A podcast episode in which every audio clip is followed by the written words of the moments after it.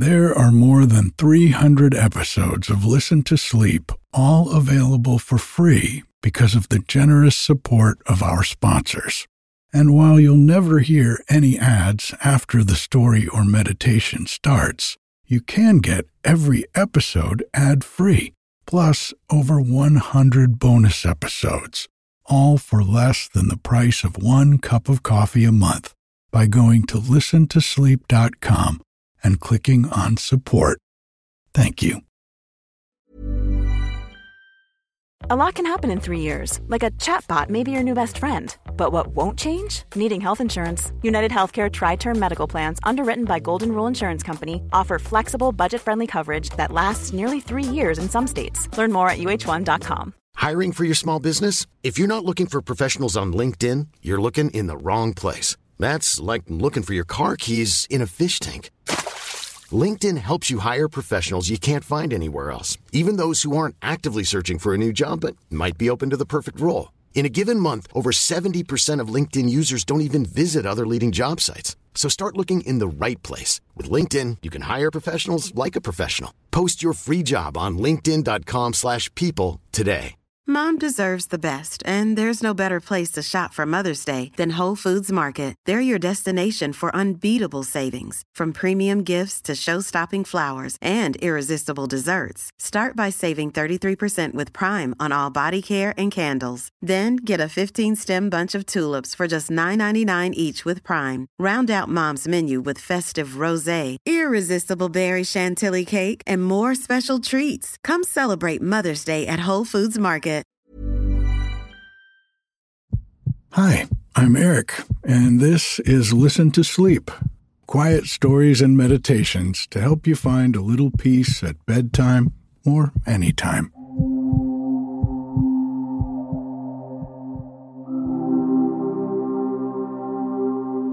Well, it's Pride Month here on the mountain and all over the United States.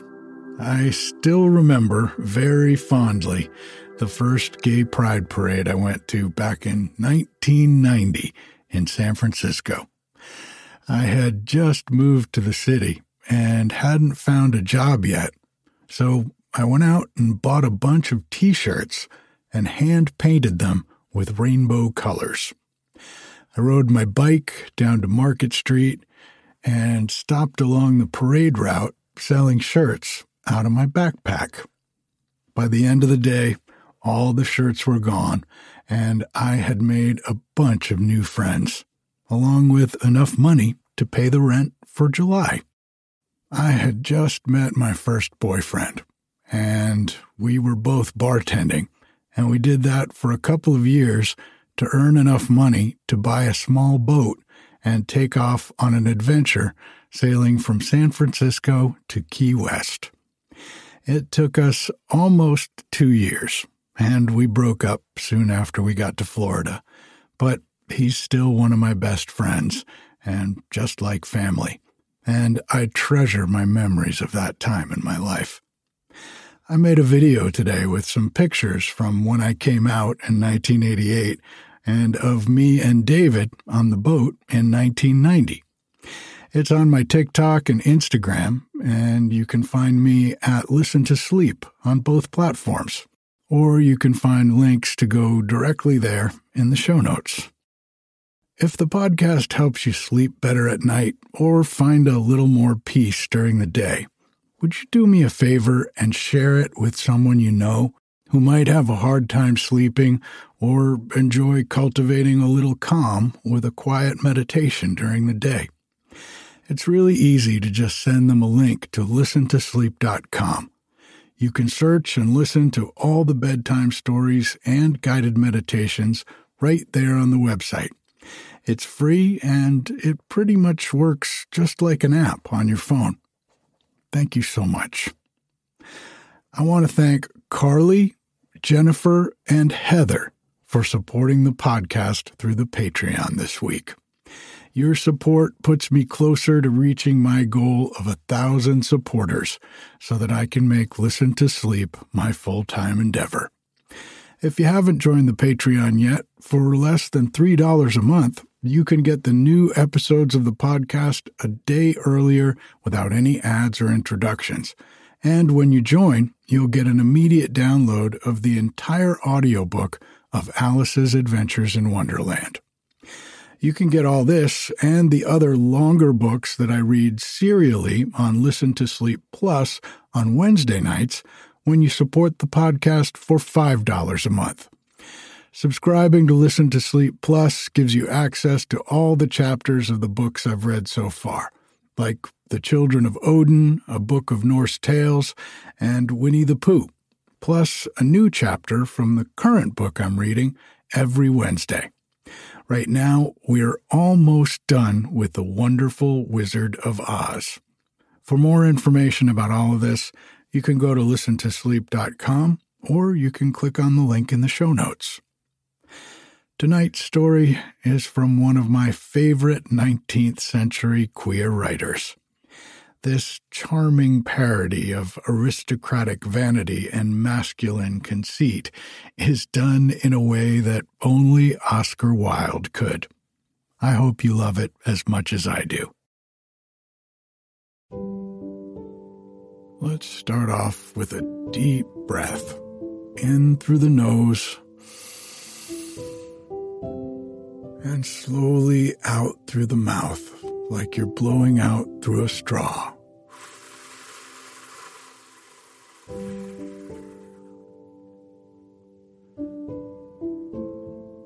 And just let your body sink down into the mattress with the weight of gravity pulling you down.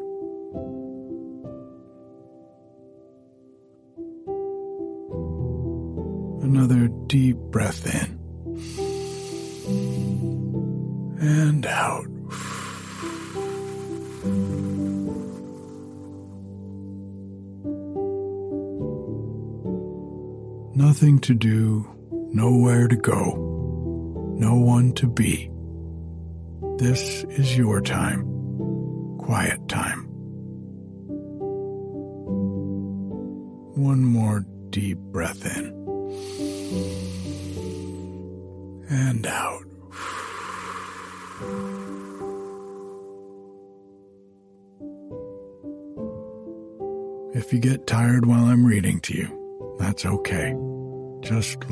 yourself drift off.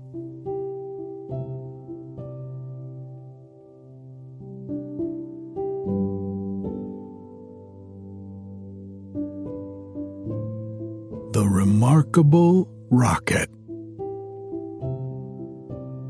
The king's son was going to be married, so there were general rejoicings.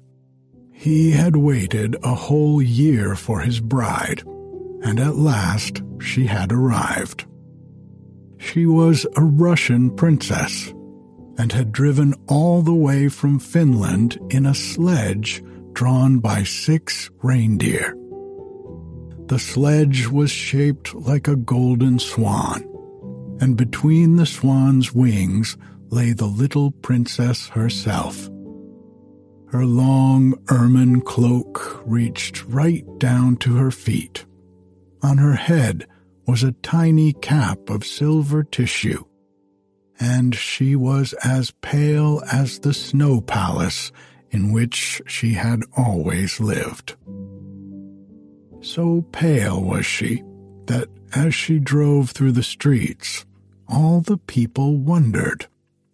She is like a white rose, they cried, and they threw down flowers on her from the balconies. At the gate of the castle, the prince was waiting to receive her. He had dreamy violet eyes, and his hair was like fine gold.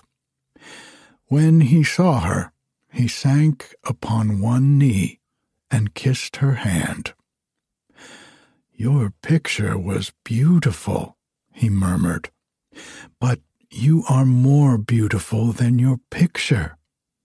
And the little princess blushed.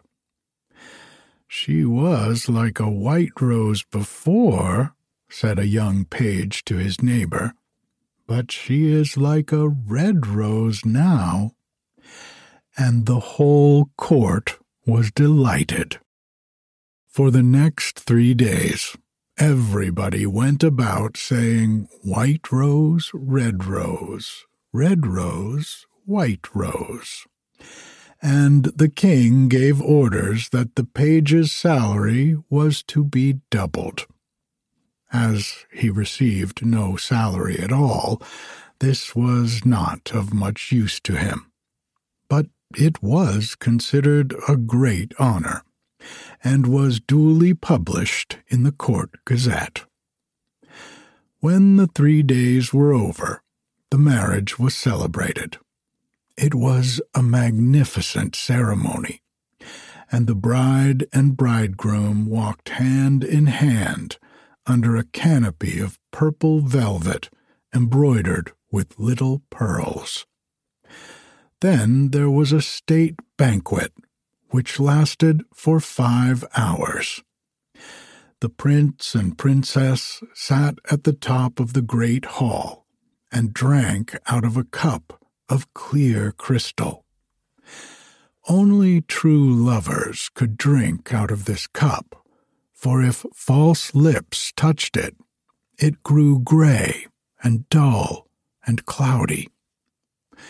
It's quite clear that they love each other, said the little page, as clear as crystal. And the king doubled his salary a second time. What an honor! cried all the courtiers. After the banquet, there was to be a ball. The bride and bridegroom were to dance the rose dance together and the king had promised to play the flute. He played very badly, but no one had ever dared to tell him, because he was the king. Indeed, he knew only two airs, and was never quite certain which one he was playing. But it made no matter, for whatever he did, everybody cried out, Charming, charming. The last item on the program was a grand display of fireworks to be let off exactly at midnight. The little princess had never seen a firework in her life so the king had given orders that the royal pyrotechnist should be in attendance on the day of her marriage. What are fireworks like? she had asked the prince one morning as she was walking on the terrace. They are like the aurora borealis, said the king who always answered questions that were addressed to other people only much more natural. I prefer them to stars myself, as you always know when they are going to appear, and they are as delightful as my own flute playing. You must certainly see them. So at the end of the king's garden, a great stand had been set up and as soon as the royal pyrotechnist had put everything in its proper place, the fireworks began to talk to each other. The world is certainly very beautiful, cried a little squib. Just look at those yellow tulips. Why, if they were real crackers, they could not be lovelier. I am very glad to have traveled. Travel improves the mind wonderfully and does away with all one's prejudices. The king's garden is not the world, you foolish squib, said a big Roman candle. The world is an enormous place, and it would take you three days to see it thoroughly. Any place you love is the world to you, exclaimed a pensive Catherine Wheel. who had been attached to an old deal box in early life and prided herself on her broken heart. But love is not fashionable any more. The poets have killed it. They wrote so much about it that nobody believed them, and I am not surprised. True love suffers and is silent. I remember myself once, but it is no matter now. Romance is a thing of the past. Nonsense, said the Roman candle. Romance never dies. It is like the moon and lives forever. The bride and bridegroom, for instance, love each other very dearly. I heard all about them this morning from a brown paper cartridge, who happened to be staying in the same drawer as myself and knew all the latest court news. But the Catherine wheel shook her head. Romance is dead. Romance is dead. Romance is dead, she murmured. She was one of those people who think that if you say the same thing over and over a great many times, it becomes true in the end. Suddenly, a sharp, dry cough was heard, and they all looked round. It came from a tall, supercilious looking rocket, who was tied to the end of a long stick. He always coughed before he made any observation, so as to attract attention. he said, and everybody listened except the poor Catherine Wheel, who was still shaking her head and murmuring, Romance is dead. Order, order, cried out a cracker.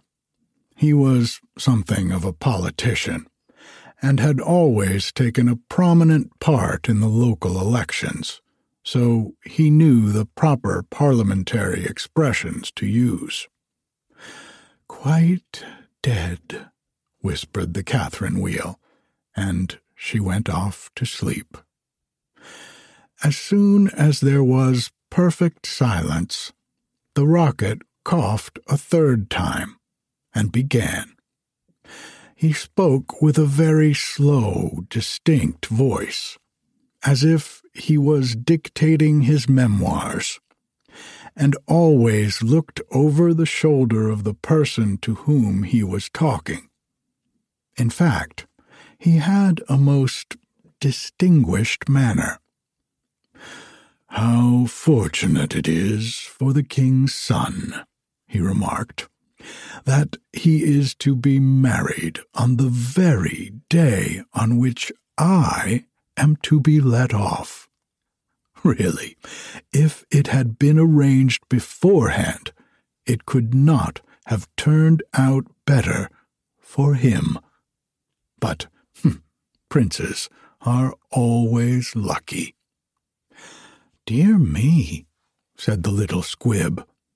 I thought it was quite the other way, and that we were to be let off in the prince's honor.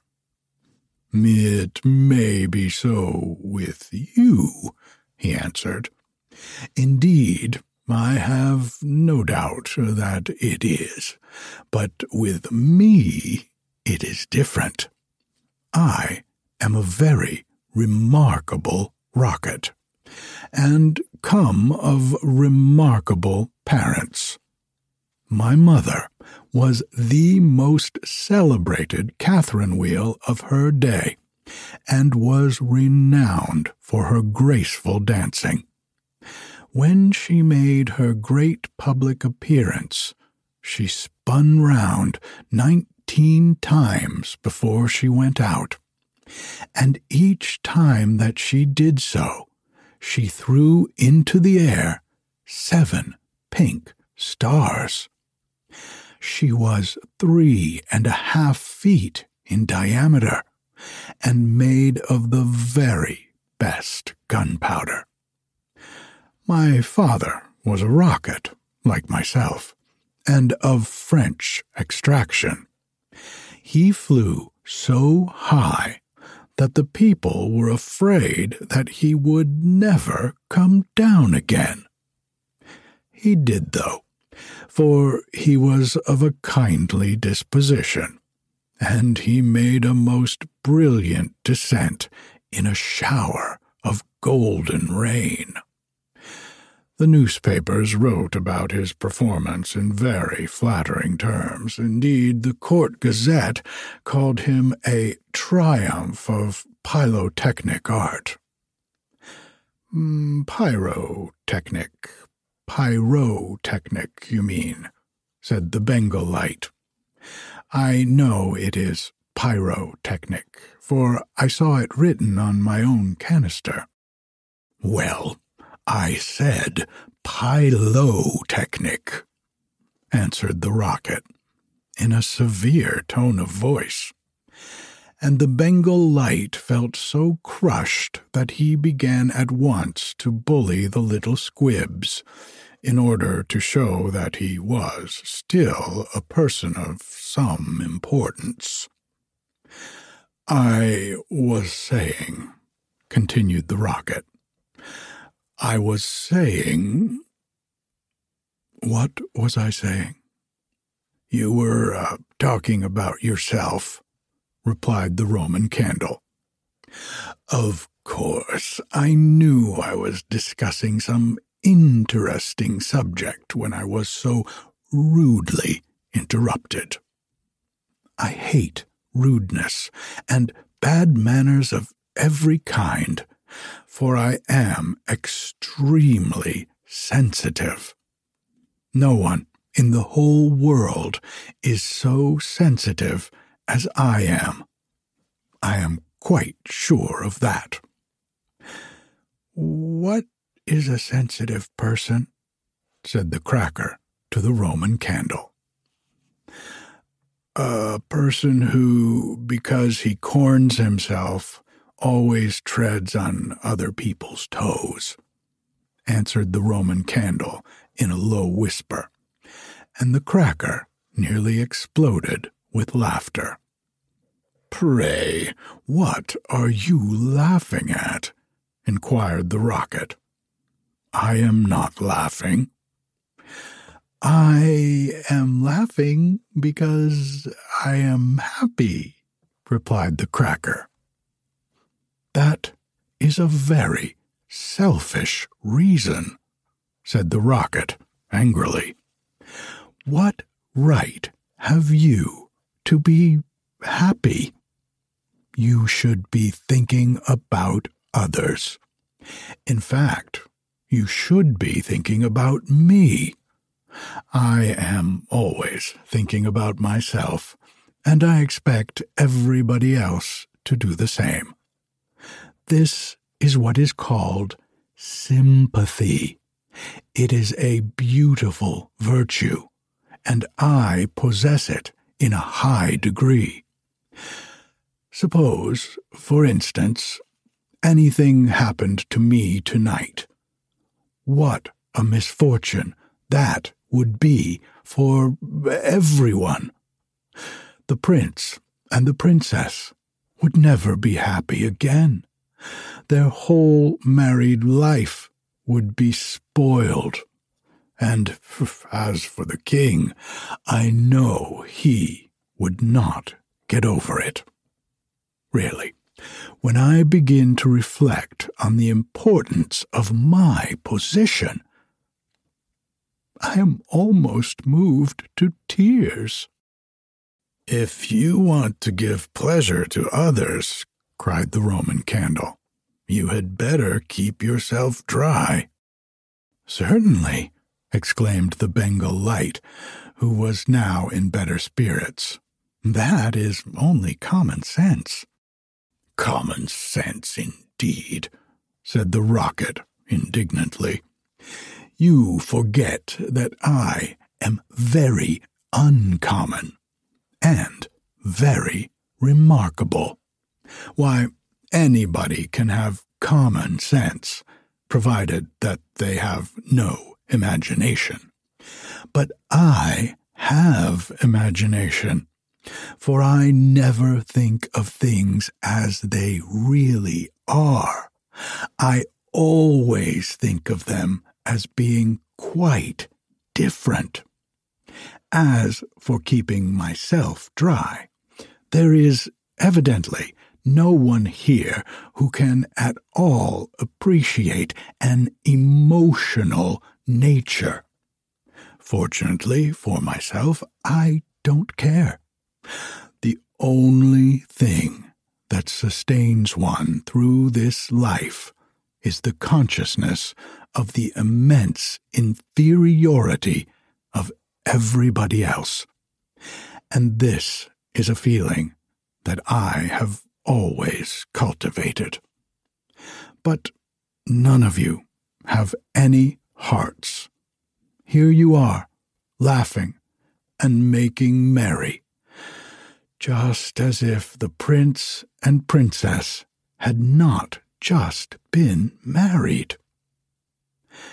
Well, really, exclaimed a small fire balloon. Why not? It is a most joyful occasion, and when I soar up into the air, I intend to tell all the stars about it. You will see them twinkle when I talk to them about the pretty bride. Ah, what a trivial view of life, said the rocket. But it is only what I expected. There is nothing in you. You are hollow and empty. Why, perhaps the prince and princess may go live in a country where there is a deep river, and perhaps they may have only one son, a little fair haired boy with violet eyes like the prince himself. And perhaps some day he may go out to walk with his nurse. And perhaps the nurse may go to sleep under a great elder tree. And perhaps the little boy may fall into the deep river and be drowned. What a terrible misfortune! Poor people, to lose their only son. It is really too dreadful. I shall never get over it. But they have not lost their only son, said the Roman candle. No misfortune has happened to them at all. I never said that they had, replied the rocket. I said that they might. If they had lost their only son, there would be no use in saying anything more about the matter. I hate people who cry over spilt milk. But when I think they might lose their only son, I am certainly very much affected. You certainly are, cried the Bengal Light. In fact, you are the most affected person I ever met.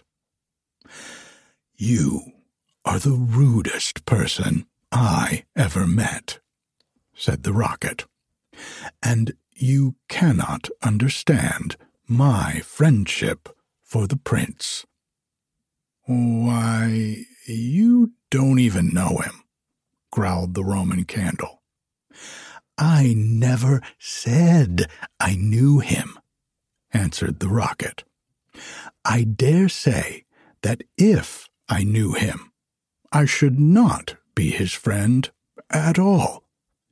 It is a very dangerous thing to know one's friends. You had really better keep yourself dry, said the fire balloon. That is the important thing. Very important for you, I have no doubt, answered the rocket. But I shall weep if I choose. And he actually burst into real tears which flowed down his stick like raindrops, and nearly drowned two little beetles, who were just thinking of setting up house together, and were looking for a nice dry spot to live in. He must have a truly romantic nature, said the Catherine wheel for he weeps when there is nothing at all to weep about. And she heaved a deep sigh and thought about the deal box.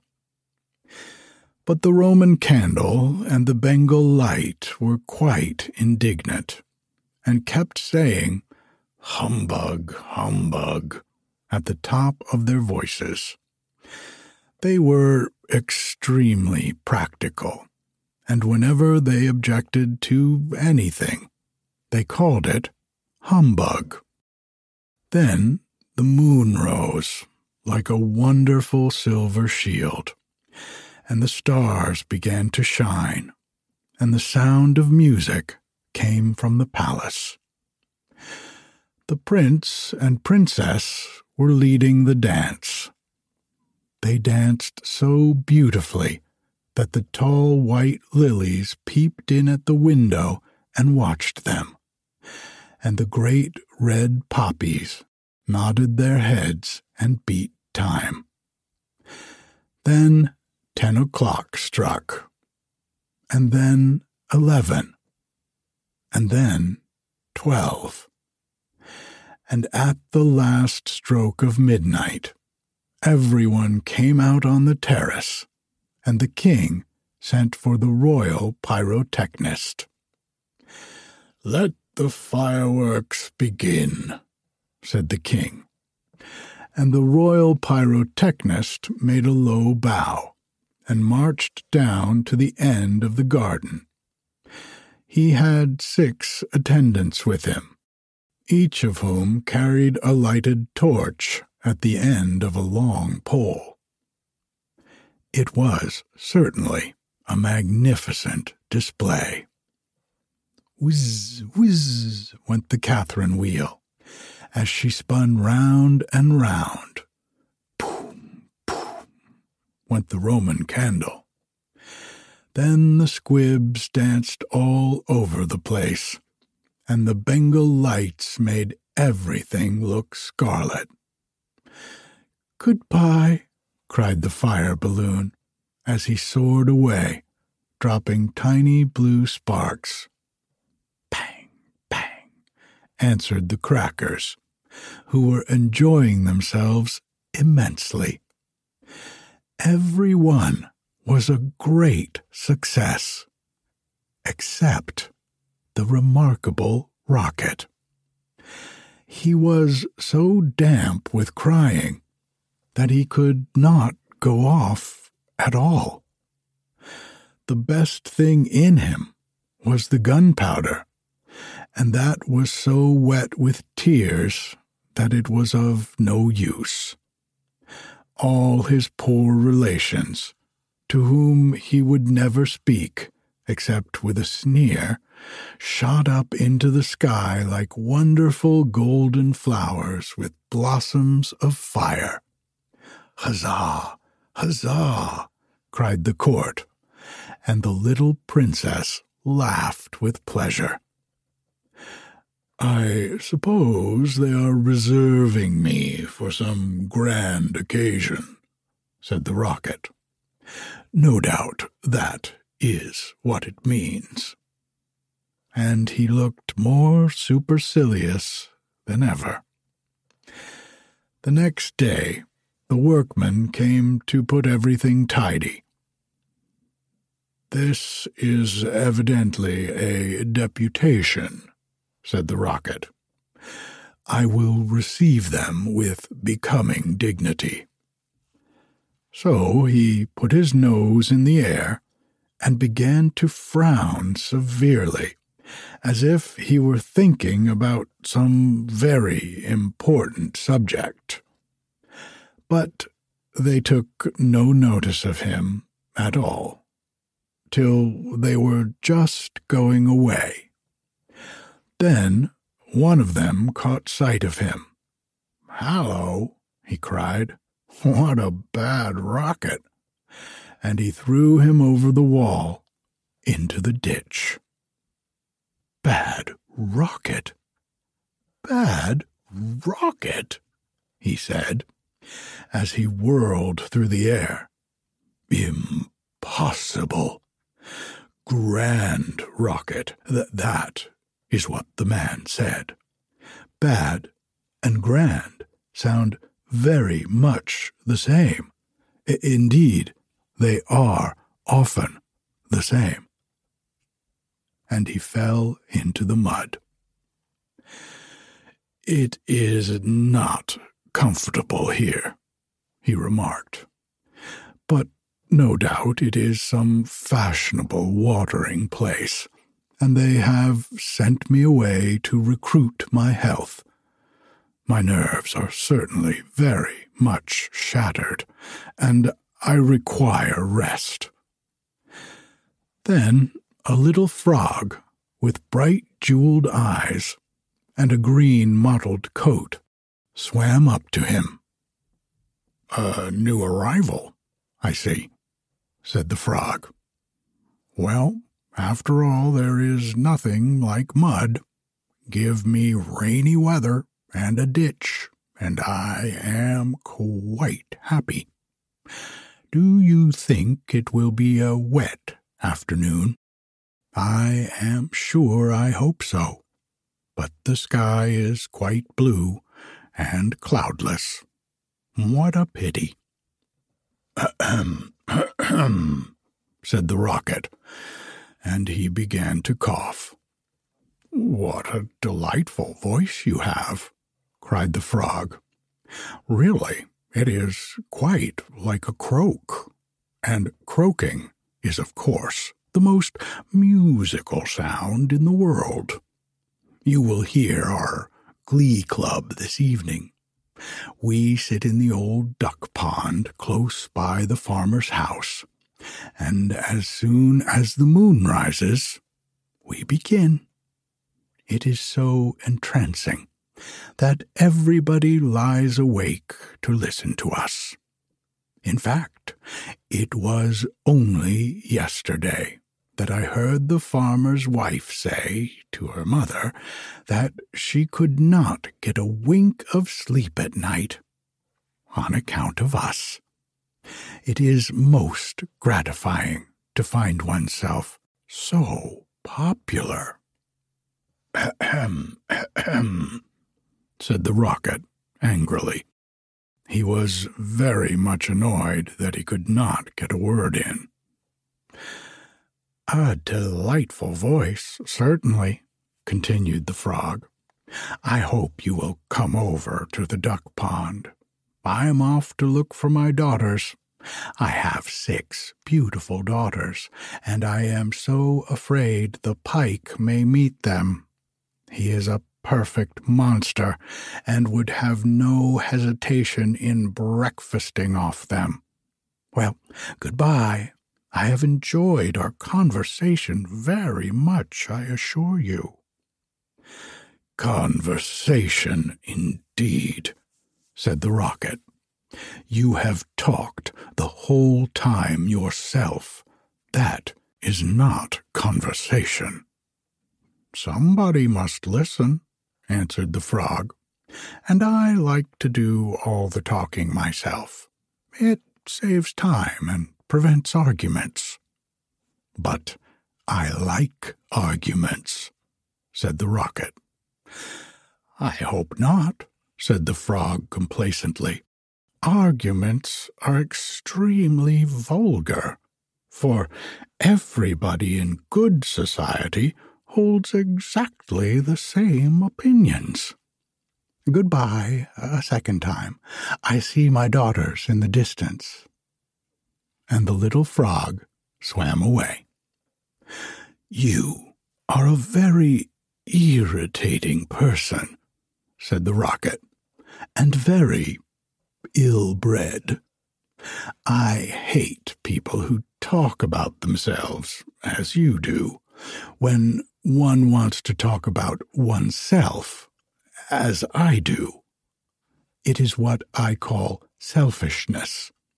And selfishness is a most detestable thing, especially to anyone of my temperament, for I am well known for my sympathetic nature. In fact, you should take example by me. You could not possibly have a better model. Now that you have the chance, you had better avail yourself of it, for I am going back to court almost immediately. I am a great favorite at court.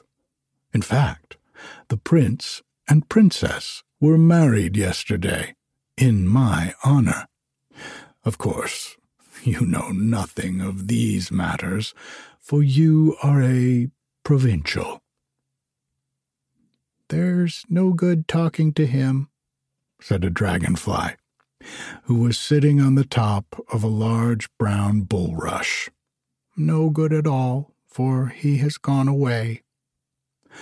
Well, that is his loss, not mine, answered the rocket. I am not going to stop talking to him merely because he pays no attention. I like hearing myself talk, and it is one of my greatest pleasures. I often have long conversations all by myself, and I am so clever that sometimes I don't understand a single word of what I am saying then you should certainly lecture on philosophy, said the dragonfly. And he spread a pair of lovely gauze wings and soared away into the sky. How very silly of him not to stay here, said the rocket. I am sure that he has not often got such a chance of improving his mind. However, I don't care a bit. Genius, like mine, is sure to be appreciated some day. And he sank down a little deeper into the mud. After some time, a large white duck swam up to him.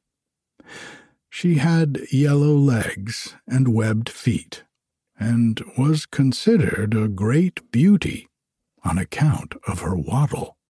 Quack, quack, quack, she said.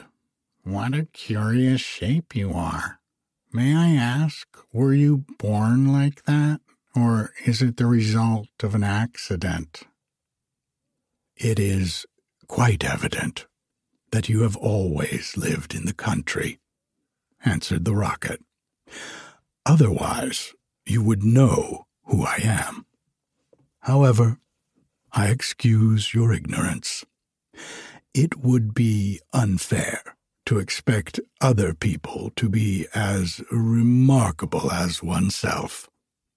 You will no doubt be surprised to hear that I can fly up into the sky and come down in a shower of golden rain.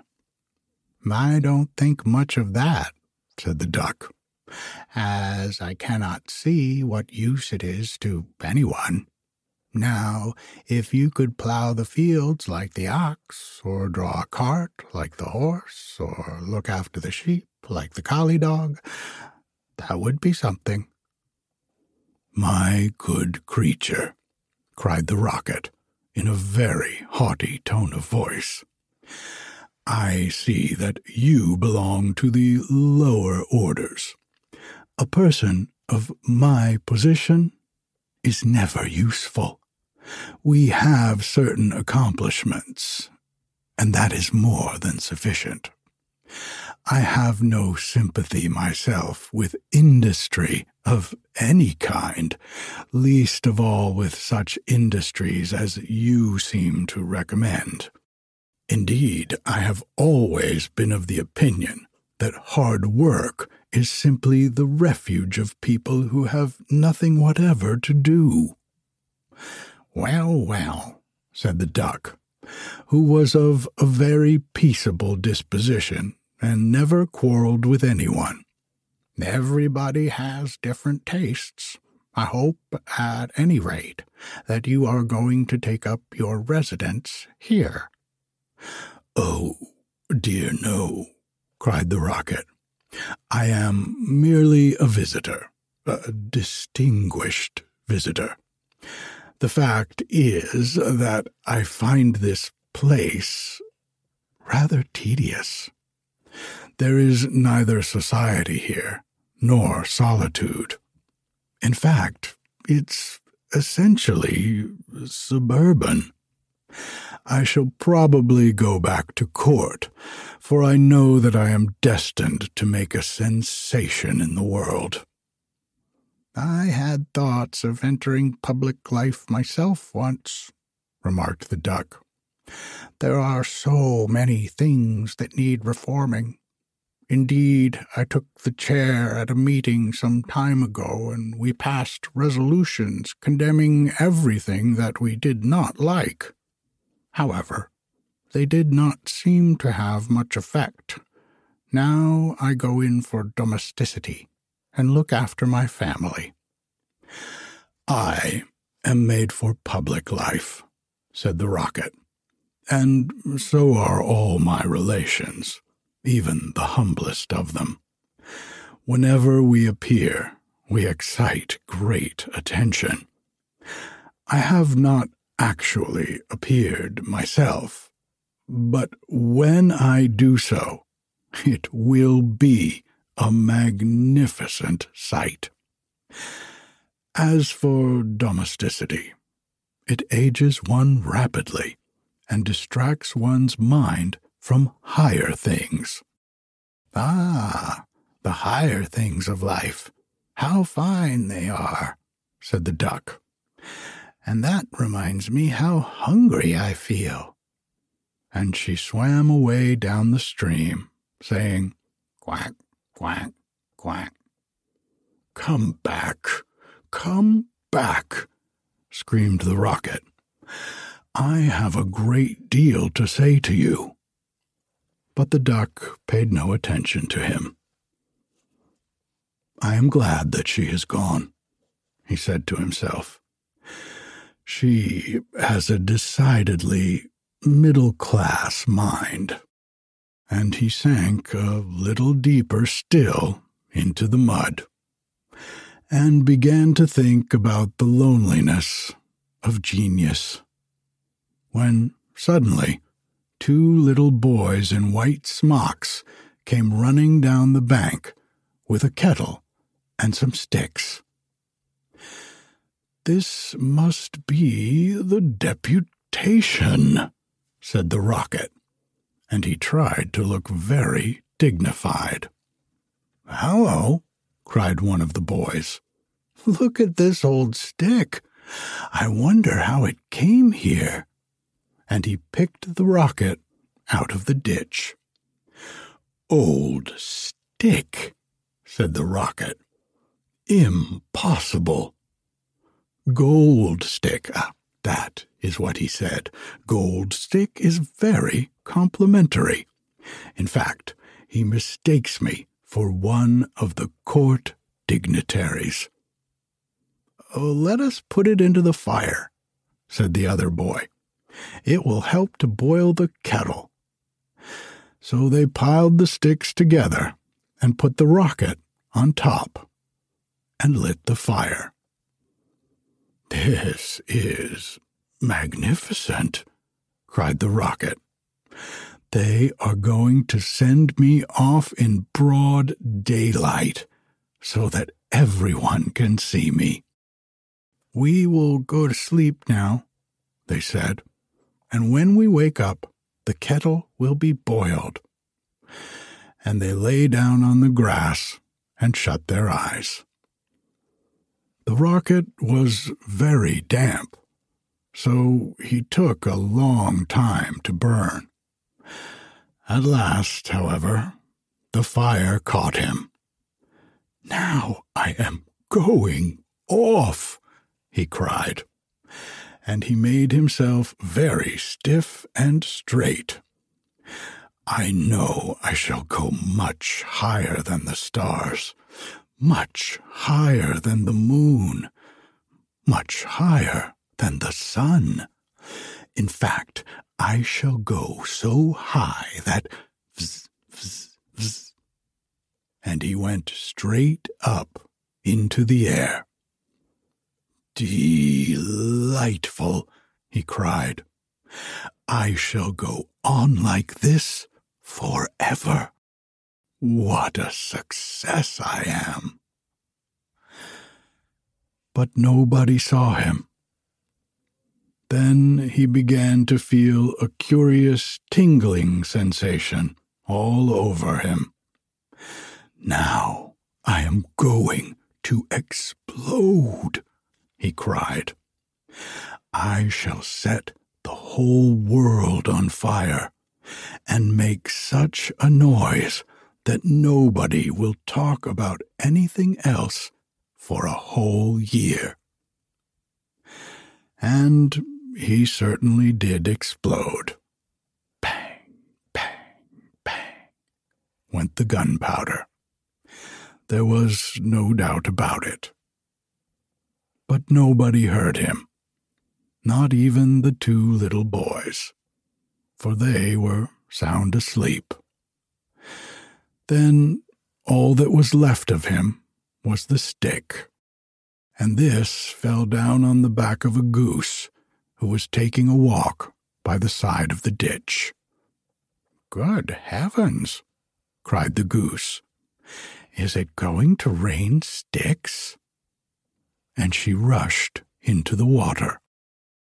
I knew I should create a great sensation, gasped the rocket, and he went out.